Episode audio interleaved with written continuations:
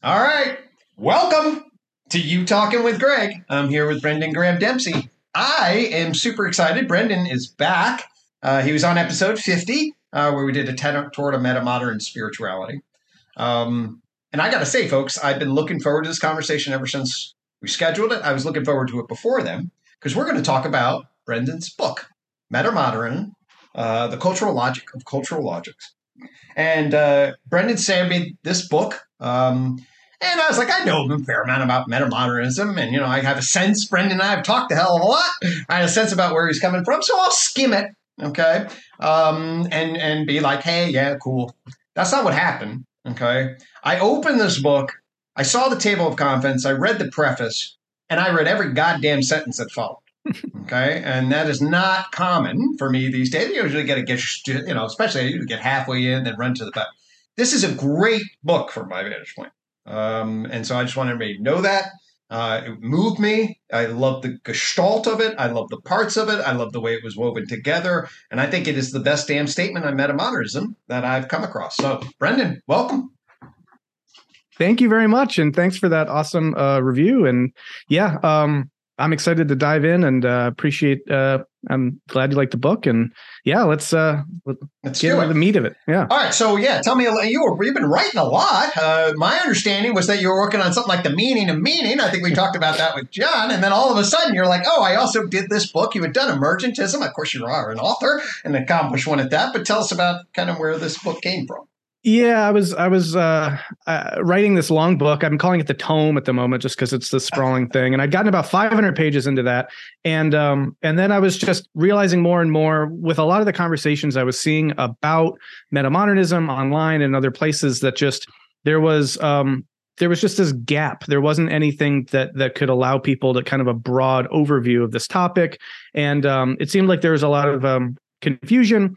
Um, that you know it's just sort of basic stuff made sense that like people might be associating this term with certain things but then missing out on all this other stuff that it related to um, I also a while ago did a poll on the Metamodern Spirituality group, just saying like, what do you think would be like the most valuable, uh, helpful book at the moment, hmm. and uh, listed some options. And by far the the the winner of that was a book on metamodernism that kind of synthesized the different um, strands of the conversation and provided sort of some uh, introduction to it.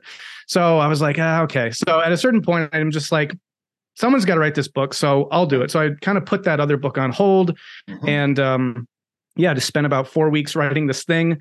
Um, you know, I've been sort of immersed in this uh, discourse for a while, so it was just a matter mostly of kind of getting it all out on the page, and it was also helpful for me to kind of you know clarify my own ideas around some of what you know kind of bridges everything together. Um, but so i kind of just put that out there and, and, felt good about it and i thought hopefully this will be um, yeah helpful for people and um, it certainly uh, you know caused a bit of a stir already, and people are oh. kind of digesting it a bit, and uh, oh. and uh, so we can talk about some of that. But um, yeah, that was sort of the the genesis for it, and it's it's largely to kind of fill a gap in the literature um, that this discourse has been around for about ten years now in some form or another, and uh, there's still no kind of intro to metamodernism book. Um, there's also kind of yeah, uh, a way in which some of the ideas, some people just will be talking past each other because they'll be using different conceptions and just not be familiar with the, the whole breadth of the uh, of the conversation. So I thought this would be a service to the community and to the whole kind of uh, discourse in general to have something like this out there. Beautiful, beautiful. Um, well, I mean, we'll get into this, uh, but this thing uh, you delineate uh, core themes. Um, we'll go by chapter by chapter. Um, uh, and I, I love this because, um, you know, I got pulled into this thing. Uh, in 2011, I called my unified theory book at the a post postmodern grand meta narrative. That's what I called it. Um, and the other thing that happened to me in relationship to this sensibility um, is I was one day, uh, you know, I developed the garden in 2016, and then I'm in this um, structure, and I'm, I have no idea that I'm like in a sensibility at all, really. Um, mm. And then I learn about the meta modern, and then I learn sincere irony as both as a genre, as a sensibility, as an artistic movement. And I was like, oh my god, that's what that that's what that thing is. Um, so one of the things I'm going to be uh, celebrating here uh, as we go through this is my own reflection on my conceptual organization Okay. Um, my own experience of the different genres, the sense that they can be, that they're separate, but also can be woven together to see a whole. And damn if this book doesn't do that. Okay. um, so, so that's the, the thing. And I, I also want to start. Um, the other thing I found to be brilliant is the subtitle. uh-huh. And uh, you probably yeah. know why I have a deep appreciation for the subtitle. Um, but, you know, uh, so uh, my first question to you is can you say a bit about the subtitle um, and uh, where that came from? Yeah, so there's a book called Postmodernism or The Cultural Logic of Late Capitalism. And this is a book that uh, it's a pretty kind of you know, kind of classic talking about uh, postmodernism.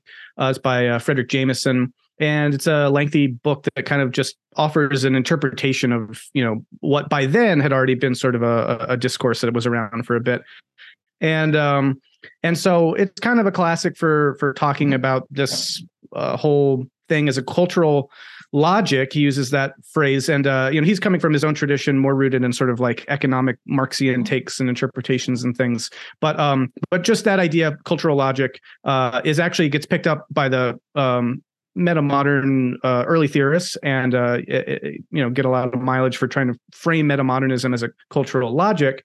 Um, and so it seemed that uh, in trying to articulate something of this sort of meta move that it had a, a, a nice sort of um, a kind of sincerely ironic nod to both that old classic work, um, but also uh, kind of captures something of this recursive element of a cultural logic of cultural logics. And um, I play with a little bit of some of that uh, in the book and just in the writing style of it. Um, and uh, and it's not just all play either. It, is trying to capture something important about what I think this is all about, which is this sort of meta awareness and a recursive awareness of cultural logics, and that meta modernism seems to be uh, a cultural logic that is uh, explicitly dealing with these different, uh, what whatever you want to call them, modes of being, sensibilities, structures of feeling, etc., and uh, orients them in some way. So I don't know. It seemed like a nice way to kind of wrap all that up into kind of a pithy little uh, subtitle. Well, okay, so this is where the resonance starts for me. Okay, and then we can go into the opening and preface and uh, you know what the essence of sort of what you define the essence of metamodernism is, uh, and I, and I certainly feel this, in you know just experientially. So here's my connection to it, which I I know you'll have a sense of, um, but I'll just say it. So, as people know, the real root of the unified theory in 1996 is this idea of justification. Um, uh, and and then this this idea that oh my god, uh, from an evolutionary perspective, propositional language and question and answer dynamics actually give rise to the problem of justification, and a lot of what gets built at the level of human into personhood consciousness is a function of this justification dynamic. And really, what you can, what the experience is, and this is why I love your subtitle so much, the experience of me was I was inside this epistemological, socially constructed narrative, and I was an appreciative of both philosophy and the postmodern critique of all of this. But the justification at that time, theory, hypothesis, then systems theory, shifts the angle and turns the embeddedness of our epistemological conundrums and what we do, and then the relativism into, oh, that's the ontology of what it is that we're doing. Um, that's the logic of our epistemology, right? Um, and and now, oh my God, I now know that I'm doing this. And indeed, of course, UTOK itself will be very much framed as a branch of justification and a flower in systems of justification. Um, so these, I, I, found that to be enormously um, uh, uh, uh, similar to some of the stuff that I was doing. And then I also found the sentiment right on target. And I just think it's a beautifully recursive capture, right? And I just really recur- I would encourage all of us, those of us that are celebrating this book, and maybe we'll get into some people that are critiquing, right? Uh, the cultural logic of our, you know, and UTOK will give us our word of justification. You can find other words, um, but whatever. Um, here we are uh, doing that thing. Uh, and I, I love the way you captured it in the subtitle. So yeah, and I mean, we'll I'm sure we'll get into this uh, as we go through the chapters and talk about the meta narrative chapter, which uh, largely focuses on on your work and justification systems, and so folds that in. But that is it. It's sort of like there's um there's this move that happens when you're you're sort of um like in your case you're you start theorizing about justification systems and then you realize that that itself is an instantiation of a justification system so you get this kind of recursive loop. And similarly i see this kind of being a dynamic you can you can uh, be aware of in, in culture more broadly at the moment of sort of like as we reflect on a thing we have to kind of wind up situating ourselves in that thing that we're reflecting on and then this sort of kind of forces this uh, kind of broader uh, meta move on the whole thing. Um, and so that that plays kind of a key. That's sort of a leitmotif, I guess you could say, of oh. what I see happening in all these different meta modernisms.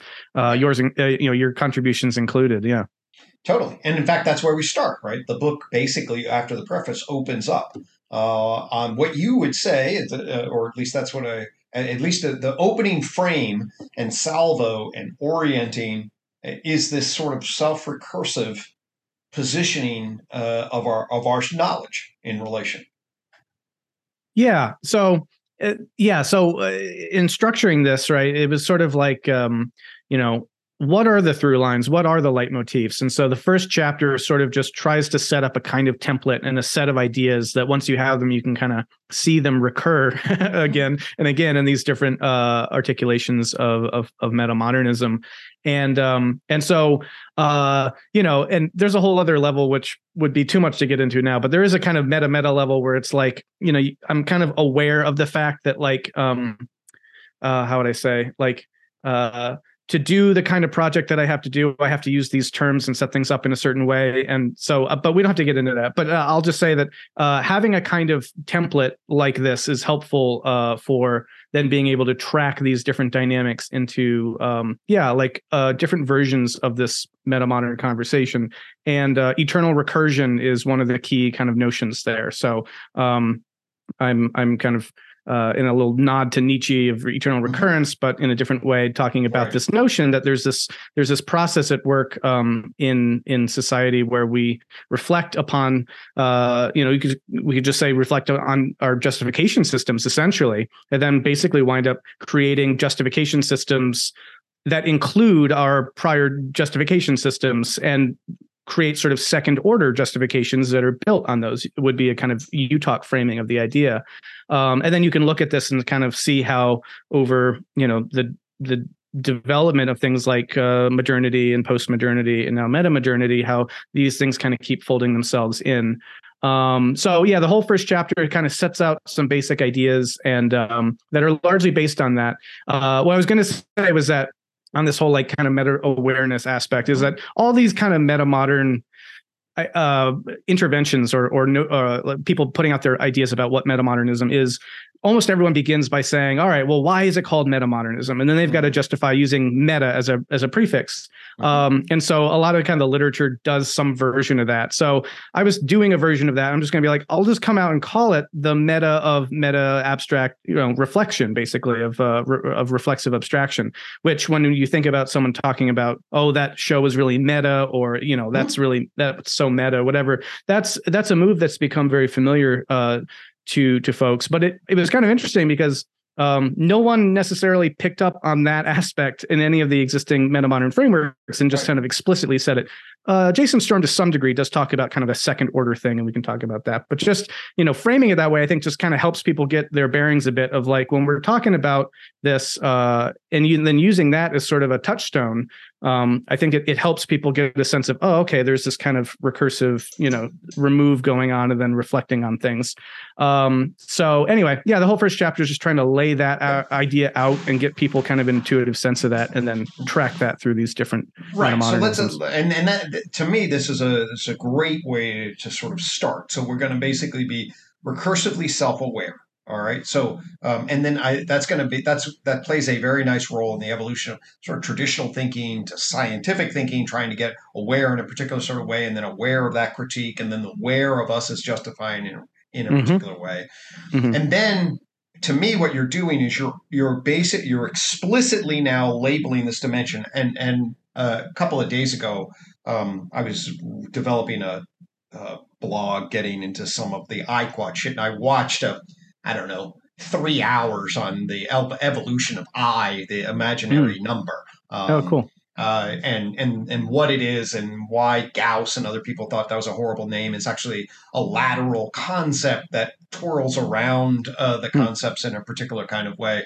Um, and actually, I thought of your concept of met basically label seeing and labeling this dimension in relations. Mm. Like we're gonna, and that's not to cause it to then actually it's like no they're not to meta meta meta i bet it's like mm. okay no here and in fact you can't do imaginary on imaginary the nature of the hmm. relation mm. is like it's not we're not to find a whole nother imaginary mm. thing it loops back around itself when you capture this thing mm-hmm. um, and so anyway that was uh, i had that association of you you delineate we, we're coming aware of this sort of like imaginal imaginary dimension we're going to place ourselves in it we'll see this all the way to its you know but actually it's going to loop back around and not cause us to go mm. insane um, mm. you know it, but it's going to be contained and it's going to be a crucial part of the equation um, mm. and i do think the sensibility of what meta modern is relative to postmodern is very much along those lines and i think you set that up with a very very i, I think you nailed the nexus of it um, in the in the opening chapter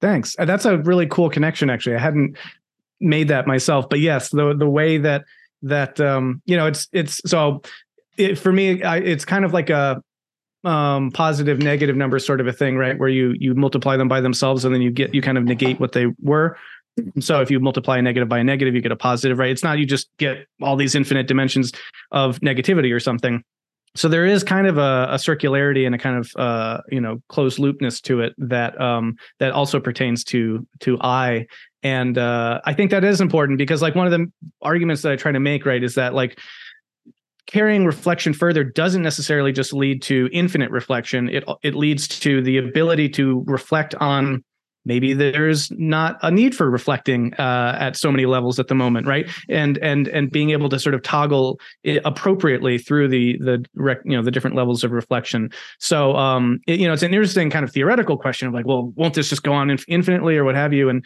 um you know culture to some degree i think it's an interesting idea. Like as as as culture continues to uh to unfold um you know yes, of course, we are going to get a reflection on metamodernism, et cetera, and then kind of keep going in that sense. But um, yeah, I think you're capturing something important, which is that once you name this dynamic, it doesn't lead you into this infinite hall of mirrors. Uh, it, it, it, it, can actually then begin to explain some of the kind of simplicity uh, and the the kind of non-reflective stances that we see intentionally, um, you know, enacted in in metamodern art, for example, and stuff. So uh, yeah, I, I think that that's a that's a cool connection.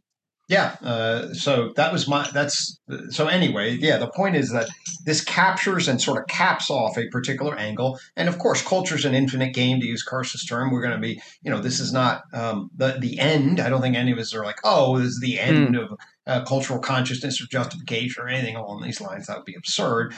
But it filled a particular gap and it framed it in a particular way that I thought, uh, and yes, I would, that's why I'm trying to con- say, hey, actually, I think it's kind of like imaginary numbers, and they loop, uh, you know, just to make it simple. And I'm not a mathematician, but they loop essentially back around, and there's not going to be an infinite regressive. Uh, a whole bunch of different in, infinite dimensions of imaginary like numbers. Mm. This is not an infinite dimensions of meta, but this is creating a particular frame on the dimension of self recursive awareness. Mm-hmm. the other thing I want to say about it is that it it a- angles us on the nature of the evolution of meaning, and we'll come back to that, and the and development, so that as you basically are like, okay, to advance to the next stage, you need to include the stage before, um, and it doesn't necessarily need us to get into you know a, a, belief of spiral dynamics, but I think it affords us a clarity about evolution and learning and development and what has to come before to what then sets the stage for what comes after. Yeah, exactly, and that's well said. And and I've been struggling uh, in some of these conversations around metamodernism because again, some people will tend to elide or conflate it with certain uh, other uh, models, integral theory, spiral dynamics, whatever. They'll just say, "Oh, that's what this is," and it's like, well, no. Uh, at the same time, then you'll get other people being like, "No, metamodernism has absolutely nothing to do with any kind of progressive, uh, you know, uh, or complexification or development or anything like that."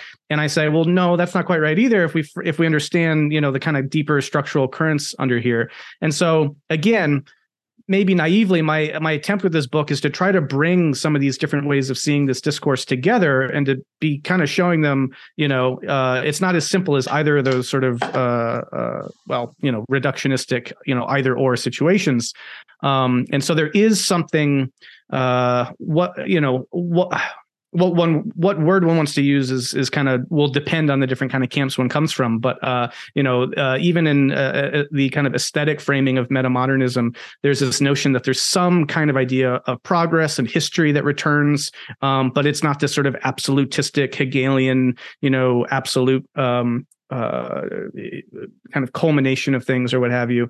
Um, and I think that there's just a lot of way of, uh, of bringing together these different ideas in a manner that, yeah, it doesn't have to be antagonistic or um, or particularly kind of you know use language that has a lot of baggage to it because mm-hmm. some people lean very heavily into like psychological framings of development. And i personally find a lot of that to be really interesting and there's a lot of um, kind of room for academic and intellectual exploration there that i think has yet to be done. So i'm excited about that. But i can also see why like people looking mainly at art and stuff are sort of like i don't know what stage or level of complexity or whatever i'm just seeing these patterns here. And um and yet at the same time right there is something deeply kind of advancing and uh, uh, sort of sequential about uh, cultural changes and, and, developments and to presume that the, you know that meta modernism is somehow moving beyond postmodernism but in a way that uh, is just like a total lateral move doesn't really make sense either because it has to somehow incorporate the insights of postmodernism for it to be post postmodern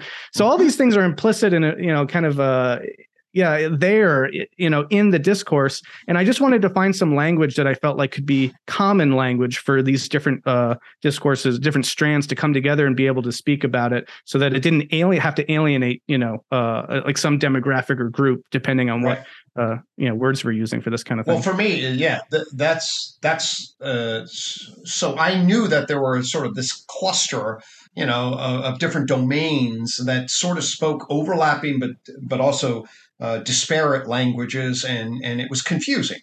Mm. You know, or, you know um, and obviously I'm steeped in UTOK, and that's where my world is. And I then you know, touch base with other worlds, but that's where my world is. So I'm like, okay, I'm not the most cultured fellow, uh, and, and one meaning of the word. And then, uh, th- but what this book does, uh, and I like to think that it has some parallels with what I did in psychology. Uh, so what I'm doing in psychology, as at least as I'm building, uh, you know, my more early focus on psychology, is like there's all these different parts, you know, in schools, and they talk mm-hmm. at each other, and they, but it, and and if you're inside of it, you don't really know.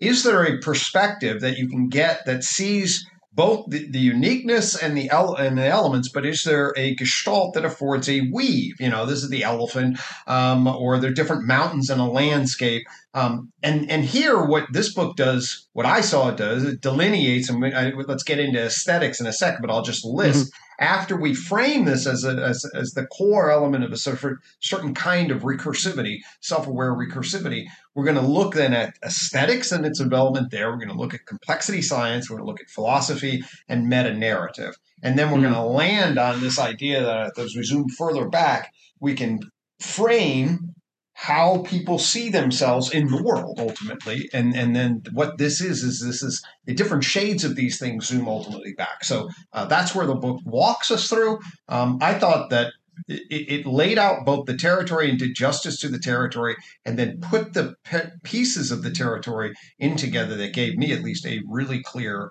and helpful gestalt Thanks. Yeah, and that that was really the the goal. And yeah, I mean, in some ways, you know, your efforts to unify the field of psychology are, you know, you know comparable to the sort of, of of move I'm trying to do here by attempting to unify this field of metamodernism, which isn't to say these are all saying the same thing. It's to try to situate them as different meaningful parts of that gestalt, right? Um, so, you, like when you come out with UTOK, you're not saying ah and see, and so everything ultimately is just behavioralism or Freudianism or something. It's like, well, no, we can put these parts in a, a, a, kind of a frame together and see how they relate to each other. We can also see how they meaningfully differ, and and of course there will also be things that any given perspective, if it is trying to sort of say it is the sum totality of everything, it might be very wrong in saying certain kinds of cl- claims like that. So it's not to also say that everything that all of these things are saying is right either. It's just seeing that how they might fold together into kind of a, a unified a unified theory of metamodernism or something. Um, but uh, but that is still again one that tries to be um, you know sensitive to the fact that these are are still different strands of a discourse. Um, I don't know. For me, it's just kind of infuriating that we're all using this word. We're all talking about what to me seem like very overlapping sorts of phenomena. Uh, and yet it's sort of like, why then feel like, oh, this has nothing to do with what I'm doing? And oh, we can't let this touch in any way my field. And uh, I just, I don't know, that sort of siloed tribalistic approach to this topic is like, unnecessary and doesn't really do us uh, any good. So if this is something that's kind of coming online and as an emerging cultural zeitgeist, as a kind of uh, philosophical kind of uh, next step, um, mm-hmm. as you know, a, a, new way of even framing and thinking about cultural changes and developments, then you know, let's um, let's let's see if we can kind of have this conversation be framed as one big conversation with maybe some different pockets rather than just people talking past each other basically right and, and there's nothing there you know uh, uh, continuity similarity part of a gestalt versus differentiation clarity identification of specifics those are those aren't uh, contradictory you, you you can you know you're hmm. welcome to you know so if we go into the aesthetics chapter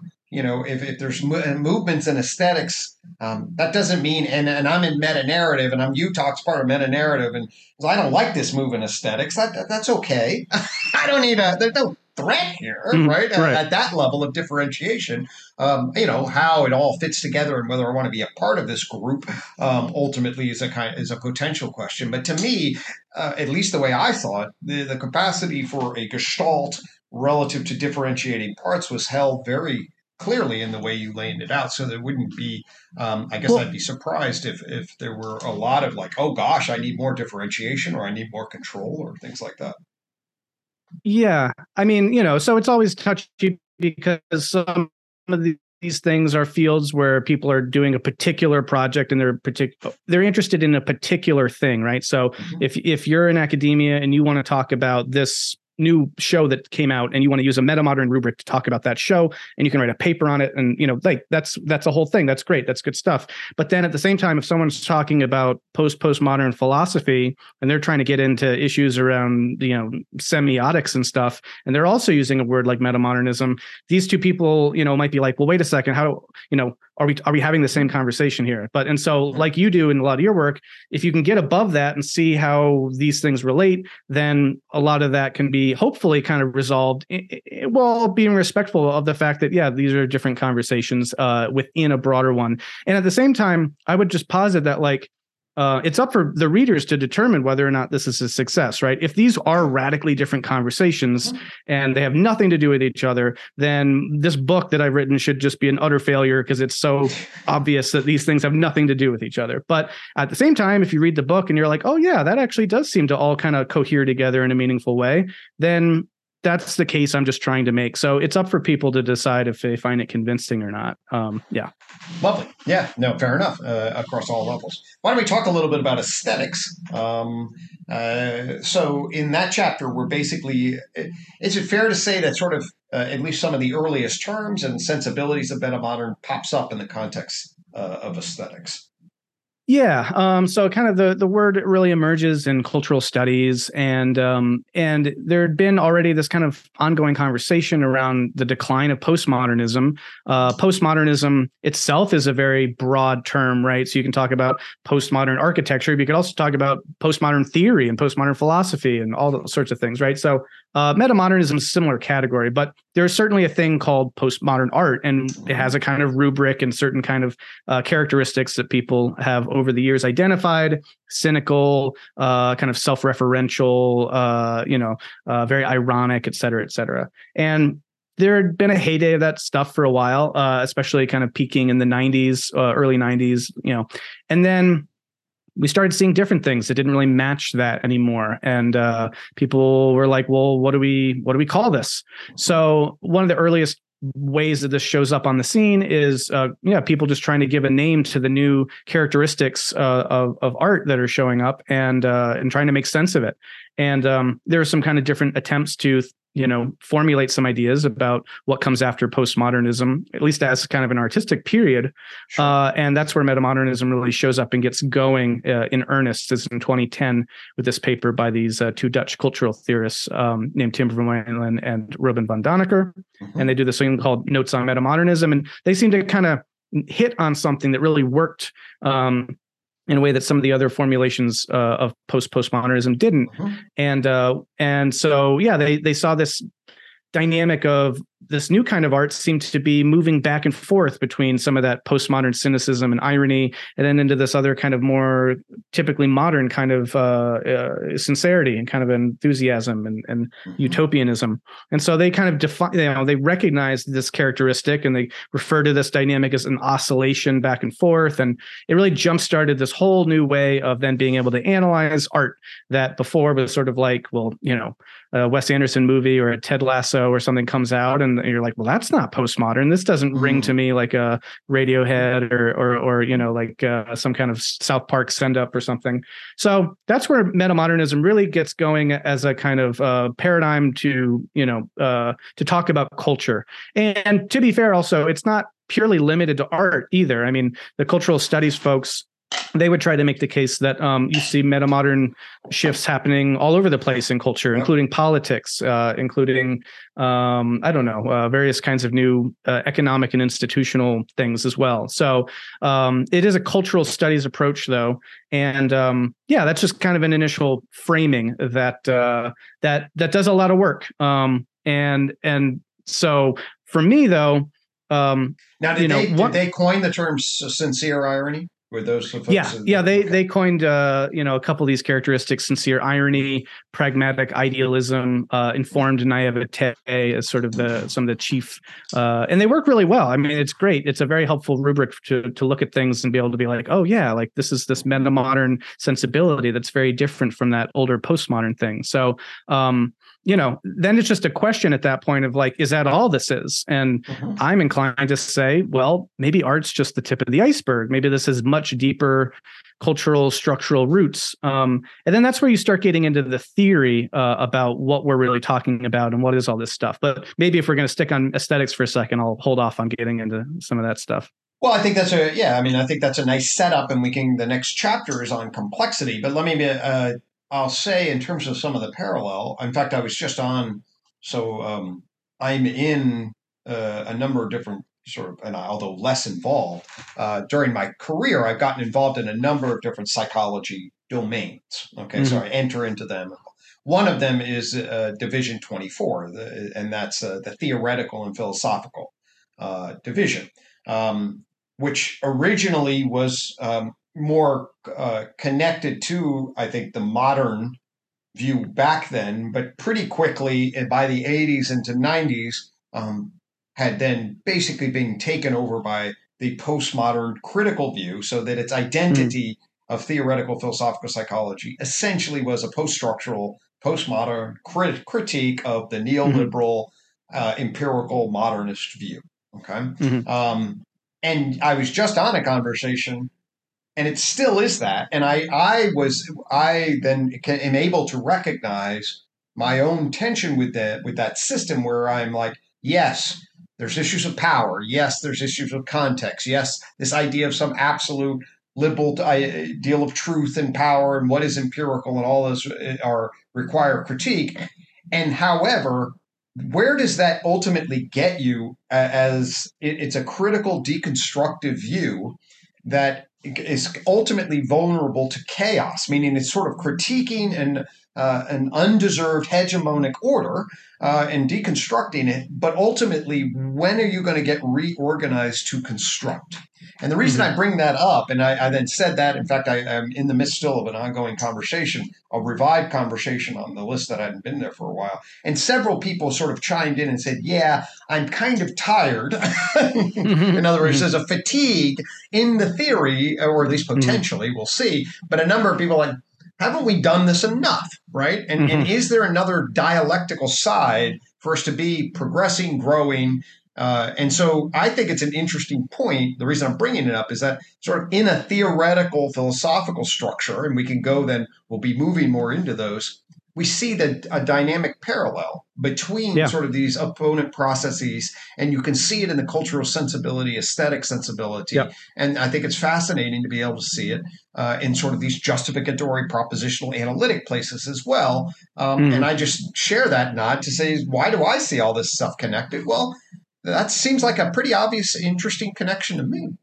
yeah, no, no. And and one thought that occurs to me that's kind of an interesting UTOK connection here is right that like, you know, you've got justification systems, but in some ways they they emerge out of and are built off of this sort of behavioral investment, you know, system, right? And so our emotions are are are are pegged let's say to the same sorts of phenomena that we are making sense of through our justification systems and those are kind of in dialogue with each other. So you know like if i say something that attacks your justification system you're going to feel that. It's like going to it's going to have an emotional register and all that right? So there is this kind of feeling element to this as well. And so if we're talking about aesthetic sensibilities, I think that's there's a meaningful connection there where it's like whether or not people have all the propositional understanding of oh, you know, recursive reflection and all this stuff doesn't matter. It's like you just get tired eventually with seeing, you know, for example, your superheroes de- deconstructed all the time and you're like, okay, yep, seen this movie before. I'm, you know, now what next, please, right? And so there's a kind of just aesthetic manifestation of something that um, can have some deep propositional roots, but it can also just be felt very viscerally. And I think that a lot of the art stuff is kind of is kind of that. And and some people might might they might experience it and not even make any of those connections that just totally. it has a visceral connection to their lived experience totally so, and yeah. if i mean we can put that at, at, the core of our cognition if we take john uh, vervaeke really quickly and basically like well recursive relevance realization often can be framed as a dialectic between balancing order and chaos in the in the mm-hmm. right criticality. Brett Anderson was on, and the some series you were on, which uh, right after you. Um, his whole presentation basically is our core architecture of consciousness is about finding the criticality between order and chaos. Uh, you could certainly look at the you know the postmodern critique as to deconstruct and chaotically reduce the order, mm-hmm. the the excessive order and the imbalanced power order of modernity, and then mm-hmm. as that uh, gains dominance, you're like, okay, there, there isn't enough structure order, and so then the swing back even, and so mm-hmm. the uh, and so yes, more than at just a justificatory level, although I think there's dynamics there. The, just at the agent arena relation, you can argue this criticality, uh, chaos order, uh, to find then the complex adaptive uh, sweet yeah. spot, and that does set us up to move into complexity in the next chapter. yeah, yeah. Well, just one thing I'll say really quickly about that is this interesting thing of like um, you know, like you have a conversation and it's dynamic and you hear an idea and you've never heard it before and you're like, oh wow, like this has a lot of repercussions. We have to really grapple with this, deal with it, etc. And like that's that's great, right? And it can be critical. It can be like an undermining of something. You're like, oh wow, this changes everything. Um, but then you have a number of those conversations and you have them in different places and cross different domains, and the same basic point starts being made over and over and over again. And eventually it doesn't have the aha feeling anymore. It's like, yeah, yeah, yeah, we get that. And you know, and it's going on over here and it's going on over here. And what you do is you like see the structure of it. You're like you you you it's an object of thought now instead of like a whoa interesting. It's like a oh we have a term for that now. We know what that is, and that's you know what everyone's talking about. And yes, so then you've moved from this moment of sort of reflection into like reification or making it something an object of thought.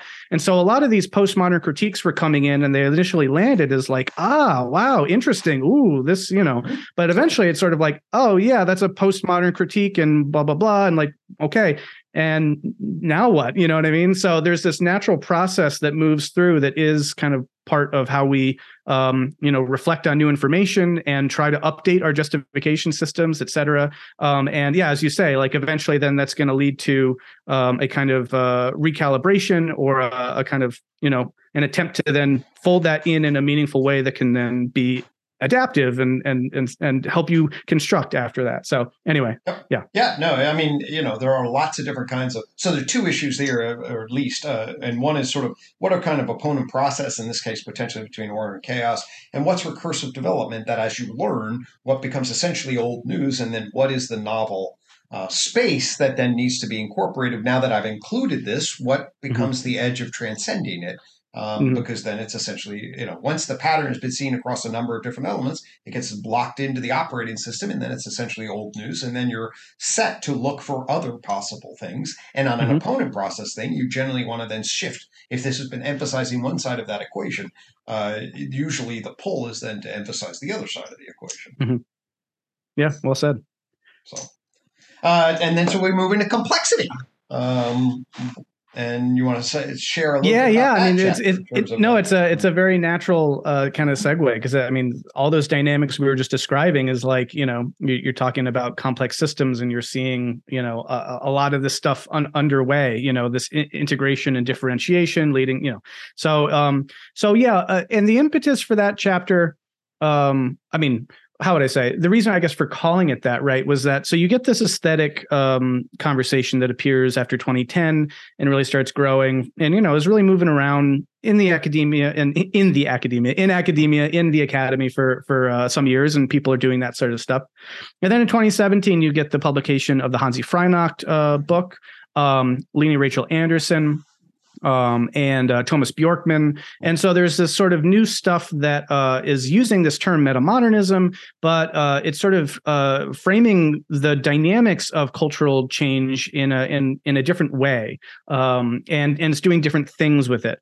Um, and so uh, a lot of that is rooted in this sort of new uh, framework paradigm of complexity. Um, and so what is that? So um, you know, for example, Hanzi Freinacht's work is talking about the model of hierarchical complexity, and he's coming from uh, a, a, tradition that's sort of informed by integral theory and by uh, Jürgen Habermas and other kinds of theorists who are looking at the way that the the mind uh, develops which it and it does through a complexification process uh, in tandem with culture uh, mm-hmm. developing or complexifying. And so these things um, sort of uh, dynamically uh, feed back into each other, and, and that that's a crucial aspect of thinking about the sorts of things we were just talking about um, and uh, and so this is sort of a, a, new thing on the table, let's say, that you don't find in the cultural studies uh, side of the conversation. Mm-hmm. It's just not, you know. So, and I'll say this too, and I think it's kind of important, which is that like when you dig deep into the like the structure, uh, the structural theory of like the the the uh, cultural studies folks, um, it is kind of taking a, a, their cue from Fredric Jameson, David Harvey, and, and like a, a, kind of brand of Marxist theory that if we're going to drill down, we're going to look at economic structures, uh, and you're going to get terms like like Jameson had that mm-hmm. postmodernism was the cultural logic of late capitalism, mm-hmm. and those um, that particular strand, that's kind of where they bottom out as I understand it, in kind of their yep. deep theorizing of this, that metamodernism is just the cultural logic of a slightly later uh, stage of, of, of capitalism. Um, but the psychomimetic complexification developmental thing is, I think, a, a deeper and more interesting kind of. It, it, goes another level further, let's say. And so I, I, mentioned Habermas, and he's kind of my connecting bridge between these because he picks up on some of the dialectical materialism, which is what that Marxian stuff is, and adds that whole psychological layer. And so does Wilber, who picks it up from Habermas and so on. And so you get this really interesting uh, deepening of the theory, which is like, why do why do cultural logics shift? Why do they change? Well, because of complexification. And complexification is itself a form of you could say recursive kind of uh, enfolding of older parts into new wholes that then are building off of each other and so um, again, uh, my attempt here was to kind of bridge these two, uh, uh, you know, discourse or these two strands of the discourse um, by being like, oh, okay, so if we understand that this pattern that you know the complexity people are kind of putting out there uh, as being related to a lot of the stuff we're seeing in the art stuff, what do we call this? And so I just tried to kind of fit those two things together, um, and I think hopefully in a in a compelling way. So the complexity stuff. Um, it's just a, a, a, a I think of it as a digging deeper into like the really uh, you know going to the core of some of the dynamics of uh, psychocultural transformation um, and focusing less on individual works of art or this or that and really trying to analyze you know the the motor of this sort of a thing.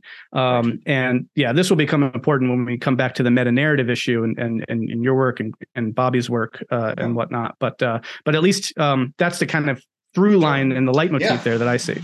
Right, uh, and I think that's exactly right in the sense that um, you know I connect with both Lene and uh, you know Hanzi as in Daniel uh, Görtz and and you know blog with them uh, both uh, because I felt that the um, but so and I know Lene's very concerned about sort of the um, the developmental argument uh, in relation, and and rightfully so at, at many levels. Um, I think mm-hmm. you can overshoot the concern, um, you know, uh, and so this is a, a, dialectic here in relation. Sure. Um, but if you want, from my vantage, especially this is true. This feels particularly true of a sort of a modern Western vantage point. If you were to say to me, um, you want a, just a really quick gestalt of the evolution of cultural sensibility slash justification types, hmm. to say that we start in the oral indigenous phase, and the task there is to get us in community, you know, tribe, community level, engaged in interactions in nature uh, to manifest a collective uh, in an animistic structure where we have felt relations across time and we create a shared relational world that's the, the oral indigenous sensibilities and the belief value systems for that particular kind of world um, are there. And if you look at Tyson Yunkaporta and he asks, what are we trying to get back to?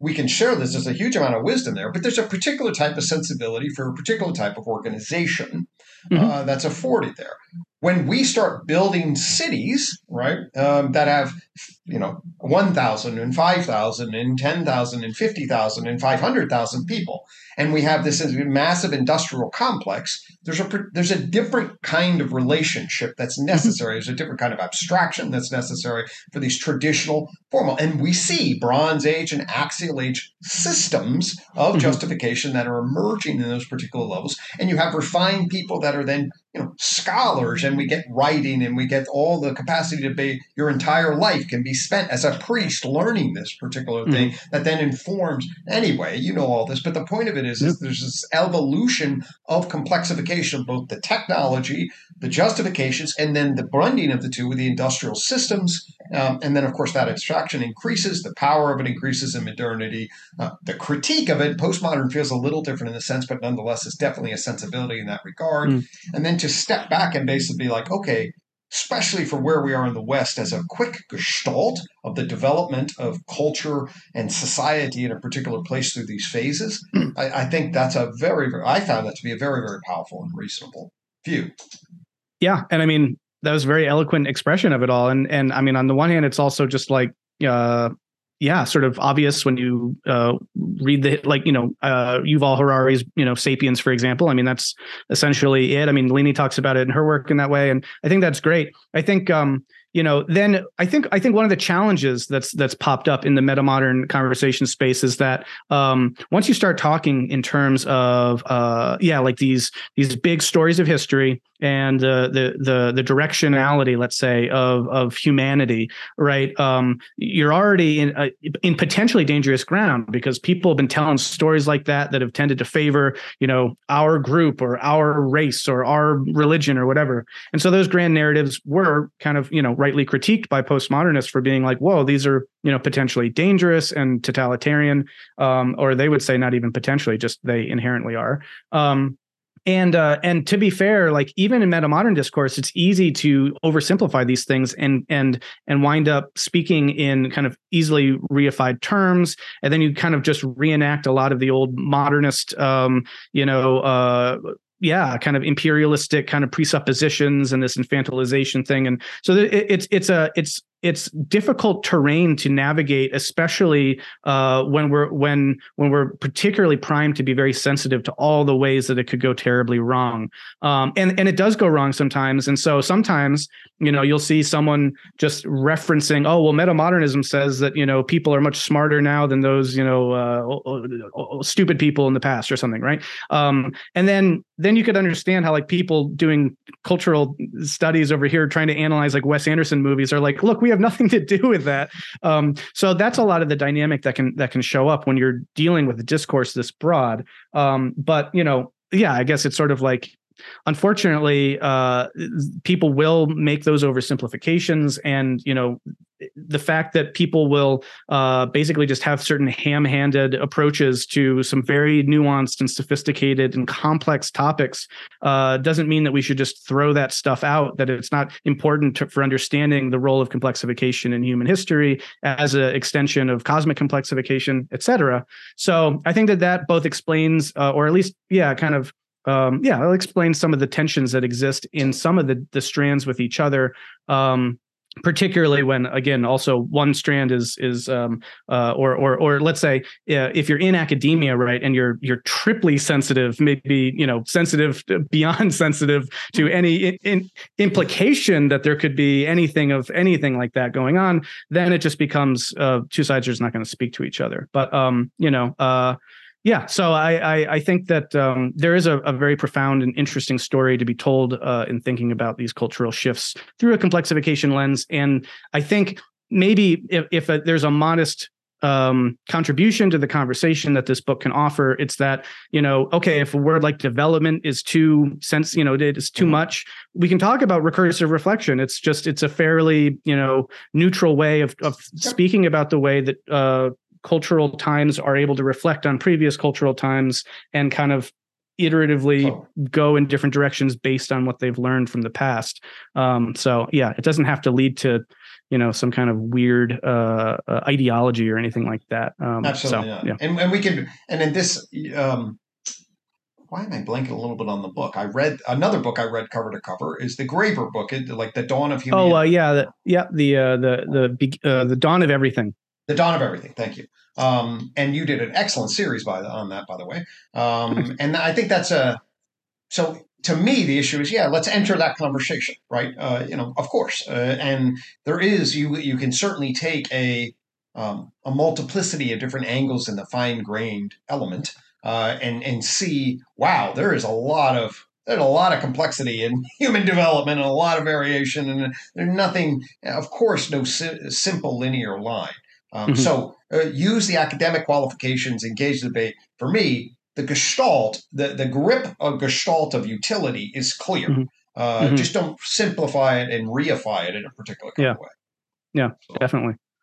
Um, yeah, and I mean, so I don't know time wise, just to make sure that we can get to through the philosophy and the complexity. Maybe I'll just jump into the the philosophy Please. part. Um, so that that chapter is, I think, pretty much entirely devoted to the work of Jason Ananda Josephson Storm, yeah, uh, who published a book. Me. I need to get uh, involved in this. This was a uh, this was an eye opening, and I look forward to connecting with him. Sorry, I just yeah, yeah, no, it's great, it's great, and that's again like that's I, I, hope that the book has that effect of like, oh, I knew about this and this, but I'd never heard of this before. So I and so yeah, uh, Storm's book is called Metamodernism: uh, The Future of Theory, and uh, what he's trying to do is is very specifically work through a lot of the philosophical and theoretical sort of presuppositions of the postmodern paradigm, mm-hmm. and basically get to the other side of them by applying their own logic to themselves and in kind of a classic Hegelian dialectical way, you find that by the time you've completed the move, you're dealing with something very different than than what you'd had earlier on. So you actually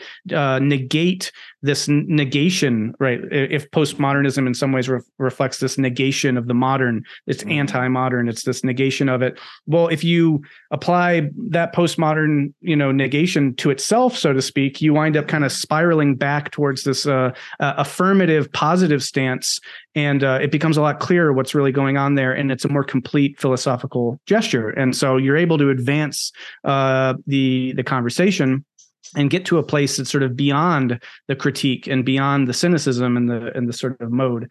Um, and so he is a, he's a, a, philosopher and he's an historian, and that book in particular is really just a a kind of uh, presentation of a potential new paradigm for approaching some really uh, important issues that people face uh, in doing scholarship in the humanities and the social sciences. Um, you know, so that right now it, it's it's still you know albeit exhaustedly in vogue to write another paper being like oh well what is religion or what is art or or you know what is anything because when you dig into it you know everything falls apart essentially um, and uh, so what storm does is take a lot of these critiques very seriously and then but he does he goes the next step and it's like okay so if we see that these things all fall apart in the same way then that will mm-hmm. tell us how we could rebuild them in a way that we've sort of you know integrated the insight of of the the weakness of this approach right mm-hmm. so um there's i mean storm's book is deep and it, there's a lot there and and mm-hmm. it's very rich so it'd be mm-hmm. it's hard to summarize and you know even in my book it's i i i, I try attempt to but it's yeah. I, people should go check it out and read the book for themselves because um uh, especially if you are theoretically inclined philosophically inclined um this is, I would say, the kind of propositional content that's sort of yep. implicit in that sensibility, aesthetic, right. you know, uh, visceral aspect. Um, and so that's why, again, and and to the degree that um, there's a through line here, again, it, it's Storm is very uh, explicit that he's inspired by this Hegelian dialectic of mm-hmm. of you know that you advance thought, you self apply the thing from the past onto itself, and that'll get you a new thing, uh, which is a kind of iterative, recursive move that generates this new transcendent uh, uh leap. So, um, which, yeah, just again, in sum, is like my whole attempt with the book is just, you know, what's the what's the through line? Totally. I mean, and it's uh, that's like symbolism of the aqua coin again. With the uh, the eye is basically, a as you multiply it to, ultimately it mm-hmm. recursively mm-hmm. adds a dimension, but recursively returns also. So it's i and negative one and negative i and back to one uh, in mm-hmm. a particular way. So um, there's a symbolism there, and I don't know. That was my first real introduction. I haven't gone out and gotten the book, but it's on my to read list, um, and I really look forward mm-hmm. to diving into that perspective um, because it looked like a, a lot of uh, similar but also novel angles uh, on this approach. Uh, so that was an area yeah. that definitely opened up a window to me that I look forward to filling in, and I like what I saw in that regard. And um, um, I, I, maybe even reach out to him and learn more about what his uh, what he's doing. Yeah, yeah, and I mean, so and and as uh, that's actually a good segue then to just to get into the meta narrative part because I'll say um, for the Consilience Conference, uh, my paper, The Reality of Meaning, uh, was included an explicit synthesis of your work with uh, Storm's work. Specifically, mm. it related to this uh, semiotics aspect, because um, um, you know one of the aspects of postmodern semiotics is that like, well, language doesn't really mean anything. It just kind of never really relates to anything because it all gets deferred into to, to different words, and you know, and Storm is trying to make the argument that no, like communication is of you know animals communicate uh, animals are part of the world and they they are meaning making uh, entities. And basically totally coming from an independent direction drawing on you know e- ecological affordances and the kind of uh, extended cognition theory of like 4E cogsci um, developmental theory a, a bit. And um, and and just like you know gesturing towards a lot of the recursive relevance realization um, and and uh, and a lot of the, the, the stuff that you talk about in your book in terms of you know language coming along and adding this tagging feature that you know tracks uh, changes over time and and sort of maps onto other forms of um, kind of sense making and meaning making that exists at, uh, further down the stack. So that you don't get just language deferring and infinitely meaningless you get language that that relates back to the world. So hylo means world or or or matter right? So it's like it's a it's a language it's a way of talking that is actually meaningful uh, and it's um it's so it's a reclamation i think of an important way of mm. of, of language and meaning. Mm. But anyway, yeah. So that was part of my consilience paper, and uh, I see deep overlaps between you know your UTOK framework, uh, you know, being in dialogue with with Storm's philosophy. There's just there's a, a lot of rich uh, connections there. Um, So. Yeah, um, but in the meta narrative chapter, uh, which is where your work features very prominently, uh, along with Bobby Azarian's, love the pairing. Is uh, yep. Is uh, yeah, it's uh, it's it's then you know because you you explicitly deal with the meta modern framework so does bobby and you both kind of situate yourselves in that and again it's this interesting thing where you know it, it, you're in it but you're also about it in some mm-hmm. uh, kind of interesting way right recursively so um mm-hmm. so i just basically look at how this recursive um you know iterative process this uh is is is a is a kind of meta theoretical process that unfolds in culture and that the whole complexification thing uh, that you describe uh, uh, is part of this sort of things building on themselves and and leading to um, you know to higher order hierarchical uh, structures that are able to then recursively reflect on themselves. And that's where you get things like agency and and whatnot. So um, yeah so just in brief you know your work and bobby's work um, which in other uh, books i've written i've i've, I've synthesized as well um, just seemed like it's no accident that these folks are having these theories and relating them to a metamodern paradigm and seeing how this plays out at that level. Um, Bobby talks about cultural worldviews as being sort of a, you know, like a superorganism Markov blanket for yep. what, what you would call like a justification system for Absolutely. the for the social organism. So so yeah anyway so just to kind of wrap it all up you know the book does kind of proceed from sort of the particular to right. the, let to me, the grand before we get to the final because then this is a bridge so let me make sure, a couple yeah. of comments so bobby and i did our thing completely independently. Uh, yeah, yeah, I had no. I, I read his book. He happened to not know about. He's a cognitive neuroscientist. I don't think it's accidental. Psychologist, and we put John in that category as well. And you mm-hmm. um, you see the mind science people, you know, bridging between uh, bio, down into biology and physics, and then up into and then mm-hmm. finding. Mm-hmm. Uh, and from a UTOK perspective, this enlightenment gap, this inability to see mindedness in the world relative to other, you know, forms of uh, uh, you know uh, in the world. Um, so anyway, I and and he, Bobby's we have slightly different metaphysics. That's very seldom, but Bobby tracking the evolution of complexification uh, in a very very similar way. So um, and then revitalizing romance of reality. Um, so I, I, both of us I think are giving uh, very similar thematic uh, meta narratives, and I throw John in mm-hmm. the, uh, in that also to give a, this sort of like new mind science frame for the mm. whole big picture that also then is going to speak to issues like meaning crisis mental health crisis um, mm-hmm. and provide a new kind of gripping function for our place in relationship to nature place of mind in relationship to matter things along yeah. those lines so i appreciate that yeah and and the fact that again it's not an accident that this issue of meaning is just ubiquitous in all of these frameworks you know? Uh, whether that's a, a, semiotic meaning returning whether that's the kind of you know wisdom the meaning you're talking about where you go back to the art and you see people you know grappling with meaning and and and existential you know significance and purpose and all these things uh, the fact that the 20 20 was it 2022 blockbuster uh you know uh, was uh, was everything everywhere all at once. It's this profound grappling with nihilism and meaning. It's just uh meaning is is pervasive in the whole conversation. I didn't even mention alexander dumitrescu's work but also similar. So um, they're just again it makes sense. After a postmodern deconstruction of meaning you're going to get a reconstructive project that's sort of integrating its insights but moving a, a the next step.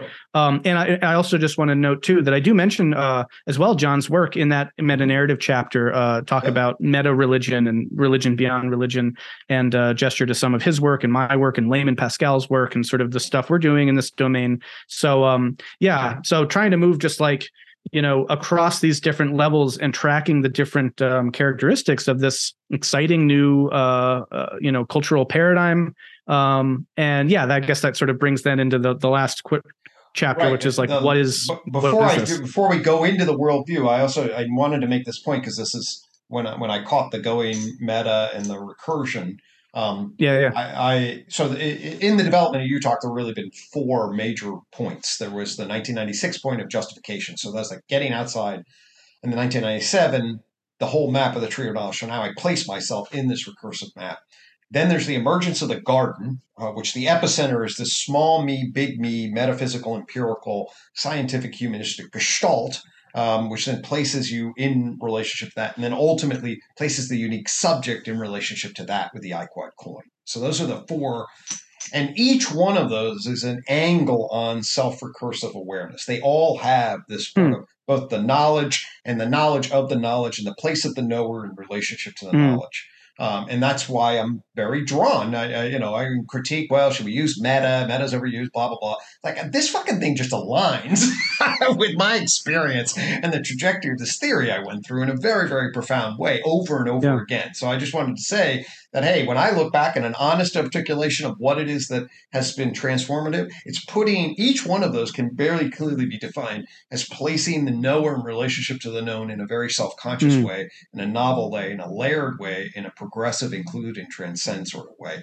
Um, yeah. So, uh, and then that no, no, up, and you know, and to to echo that, I mean, the whole grand gestalt of the UTOK thing is this. You know, we are epistemic knowers, agents aware of the the ontic world uh, that we are a part of, you know, and that we are an instantiation of. So we are necessarily having to reflect on ourselves in order to understand the world, and we have to understand the world to understand ourselves. So there, it is just it's it's um That's it's basically how we send uh, frame John and I together frame transcendent naturalism. I mean, that's how Mhm. we framed it, right? yeah, yeah. and Totally. Yeah, and and I, I'll throw out too, especially because we're talking about meaning and all this recursion stuff. Um, I find it interesting that right there's a version of this recursive move, and probably maybe even one people experience as an early form of this. That is the Hall of Mirrors. It is the infinite regression. It's the void. It's the abyss. It's sort of you know it's it's the vertigo of of of things falling out under your feet, and because there's just this exhaustive multiplicity right? And and there's this exhaustive sort of layering and confusion of well i'm i'm in the world but i am the world and i'm experiencing the world right? And so that can be very disorienting and, and kind of be have a very negative valence to it that it might be experienced as a form of nihilism. Uh, and so i find it fascinating that metamodernism big picture is sort of like taking that idea but extending it further so that it folds uh, again one more time in a way that that that hall of mirrors becomes this sort of empyrean. It becomes this sort of like wow it's the it's the it's the portal into a transcendence that is actually the source of meaning and the source of insight and the source of wisdom and knowledge. And um so that's just a fascinating metaphysical Totally. move there. And and and uh, totally non-consciously but i basically play that out in both episodes only in going from one direction to the other and the other direction. Let me i'll explain. So when i stumble into justification okay i become self-conscious of that but it begins to dissipate into oh god we're all just essentially the postmodern problem although i have a new problem i still have this issue we're all a bunch of fucking justifiers and what are we actually going to ground ourselves in but ultimately it catches with the tree of knowledge that actually says, well, there's a transcendent line into science that then bounces back and situates this. So then the Hmm. tree of knowledge provides a particular holding environment dialectically with the deconstructed justificatory narrative. Then I build the garden, which is this whole kind of structure, and then it's like, well, what about the unique individual in relationship to this? What, where does that fit in? Where, where's the individual looking at the mirror now that I have the sort of the hall of mirror architecture, and then the coin pops out of that to hold that time. So, Mhm. so in both cases, you have this sort of emerging dimension uh, that really actually where the just uh, then kept counterbalanced by the tree of knowledge, and ultimately garden counterbalanced by the coin. Both of them have this element that starts and then finds the recursive looping Mm. hole. Uh, Mhm. And and so that's again where I saw you what you were doing with the way you framed the opening chapter is like, hey, this thing zooms, gives you a potential mirror, but you follow it in the right way, and all of a sudden you're going to get a a, a picture, a, a dialectical picture of a whole. yeah yeah um and i don't mean to preempt the jump into the last chapter uh No, worldview bit but i think i think we're I was gonna there you know because because it because it it it everything we've just been saying uh, it should be obvious how this is such a, a transformation of the way of looking at the world uh, compared to if you're still in this sort of postmodern deconstructive mode. Um, and uh, you know uh, a, a film like everything everywhere all at once uh, gestures towards this direction. I don't think it fully completes the move but it does con- gesture towards the metamodern uh, uh, movement out of the postmodern nihilism and that kind of hall of mirrors and everything. Totally. and uh, just everything that we're talking about does reposition the agent in relation to the cosmos in a way that is uh, provides new affordances that's reciprocal opening that is meaningful et cetera et cetera um, so that yeah my contention or the argument at the end of the book is that um, you know what is this thing? What is metamodernism? Well uh, i call it a worldview um, because i think it is a very comprehensive uh, you know way of of orienting your thought. Um, and and and and I, I use that word more or less uh, interchangeably with a phrase like justification uh, justification system because I think that works very well. Um, which is to say how do we how do we justify ourselves and our actions in the world? And how do we make meaning and find things relevant and and and try to explain ourselves and the world to us uh, and ourselves to other people et cetera? Um, that when you're operating with this kind of framework a lot of clarifications and and and new ways of seeing things kind of fall into place that have uh, that, that are the product of a certain kind of working through some ideas uh, and those things have a visceral, embodied uh, kind of aesthetic aspect to them, but they have propositional content, um, and uh, and they have a deep structure to them and how they work. That is also the structure of how much of, if not all of the cosmos itself, is sort of unfolding. So uh, it's it's for me, it's a it's a way of um, kind of framing big picture wise the whole meta modern discourse in a way that uh, that isn't just a paradigm. It's not just a you know a way of analyzing art. It's not just you know this or that. It's it's it's very it is a gestalt, I guess you could say. So that's that's what the last chapter try to, tries to do. Right, and I thought that was yeah, and it is to me certainly indeed what I'm trying to do with the coin is actually it's more than a justification system. We're mm. actually transcended into a transcendent gestalt that certainly has propositional networks, but it is a, you know, to use a Wilberian term, we're really looking at a vision logic here.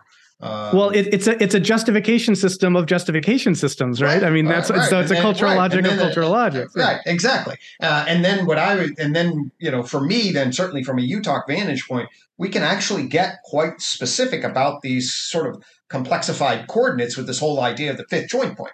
Um, mm. whereby we basically are like, okay, we are waking up to a particular level of consciousness in between, uses Zach Steiner, but time between worlds in relationship to the digital globalization or whatever meta crisis problems that we face, whereby the old modern to postmodern structural system is not up to the task of a digital globalization world that puts that kind of tax on mother nature in a particular type of way with a game a type of you know engine underneath it that then is like oh no right? Um, and if we don't wake up, uh, you know, and we need some sort of psychedelic altered joint point consciousness um, that enables us to kind of reframe in a kind of fun, ironic, oh God, complex, sincere way um, our, our way of being in the world and start to rewrite uh, a narrative on top of the narratives that, that have come before. Mm. Uh, and so to me, that kind of you know the, the worldview characterization uh, is exactly right